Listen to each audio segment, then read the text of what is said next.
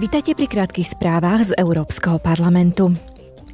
Poslanci Európskeho parlamentu si včera na slávnostnom ceremoniáli uctili pamiatku svojho predošlého predsedu Davida Sasoliho. Od jeho umrtia uplynul už jeden rok.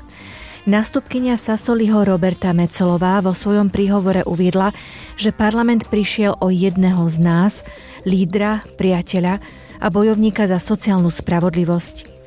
Predsednička ďalej dodala, že jeho demokratické hodnoty, viera v spravodlivý svet a odhodlanie chrániť tých najzraniteľnejších nás rezonuje dodnes. Roberta Mecolová dnes predloží konferencii predsedov návrhy opatrení na posilnenie integrity, nezávislosti a zodpovednosti Európskeho parlamentu.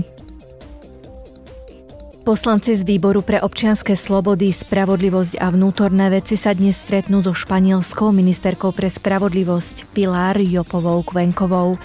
Predmetom diskusí budú záležitosti týkajúce sa hodnôt EÚ v krajine.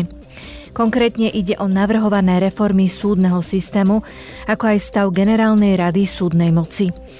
Poslanci sa budú zaoberať aj novým španielským zákonom o historickej pamäti, poslednými zmenami v trestnom zákone a najnovšou správou Komisie o stave právneho štátu v Španielsku.